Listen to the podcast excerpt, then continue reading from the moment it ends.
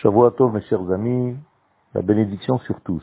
La paracha de Toldot vient nous parler d'une personnalité exceptionnelle, celle d'Yitzhak Avinu.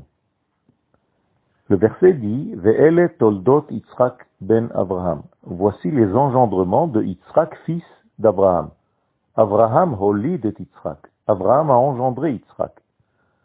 Comme s'il y avait une répétition. Au premier sens de la lecture, il sort quelque chose de très précis. Yitzhak est la continuité de Abraham, cependant il ne lui ressemble pas. Lorsqu'il y a la famine en terre d'Israël, et que Yitzhak pense lui aussi descendre en Égypte, comme a fait son père, Akadosh Baruch intervient et il lui dit, toi tu ne peux pas descendre en pays d'Égypte. Toi, tu dois rester et habiter la terre d'Israël, cette terre-là. Rachi sur place explique, tu es quelqu'un de complet, tu es quelqu'un d'entier, ataola temima, ve'en chutz la'aretz Et pour quelqu'un comme toi, il ne peut pas exister une existence en dehors d'Eretz Israël. Tout ce qui est en dehors d'Eretz Israël ne convient pas à ta nature. En réalité, il s'agit là d'une essence, d'une cristallisation d'une volonté divine exceptionnelle en la personne de Yitzhak.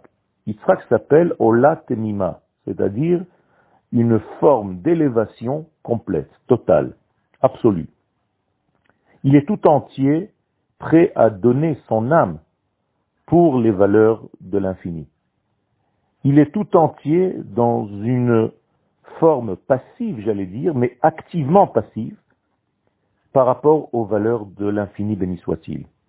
Nous l'avons vu dans la Akedat Yitzhak lorsque Abraham va ligoter Yitzhak. Yitzhak, malgré son âge, 37 ans, va se laisser faire. Tout ceci pour accomplir la volonté de l'infini. Face à Abraham, son papa, qui est complètement dans l'action, dans une grande action durant toute sa vie, quelqu'un qui arrive à agir d'une manière spirituelle en même temps qu'une manière, d'une manière réelle, palpable, matérielle, nous voyons que Abraham reconnaît l'existence du Créateur, il appelle même au nom du Créateur, il fait entrer des gens, des êtres, sous l'aile de la Shrina, sous les ailes de la Shrina, il creuse des puits, c'est quelqu'un qui est aussi cultivateur, il est riche, il est aussi combattant. Tout ceci appartient à Abraham.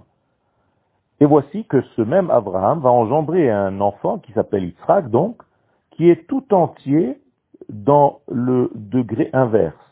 C'est-à-dire qu'il subit les choses et il décide de vivre de cette manière-là.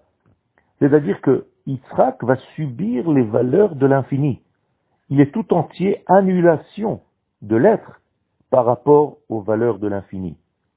Il est de l'ordre de l'intérieur et non pas de l'extérieur. C'est pourquoi tout ce qui est en dehors de la terre d'Israël ne peut pas lui convenir. C'est l'homme d'Israël par définition, par excellence, celui qui a subi la Brit Mila à huit jours, le premier Israël. Et donc, la terre d'Israël convient à sa nature, et il ne peut pas sortir en dehors de cette terre. C'est un homme de la terre d'Israël.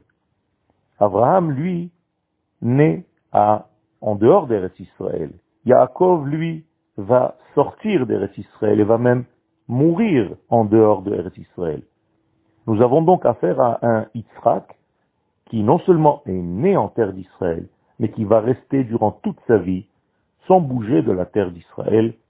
Il s'agit là donc d'un tzaddik caché dans le sens propre du terme, quelqu'un qui subit les valeurs de l'infini et qui décide de vivre dans cette passivité active, c'est-à-dire quelqu'un qui décide de vivre sous l'influence des valeurs de Dieu et se laisser guider par les chemins de l'infini béni soit-il.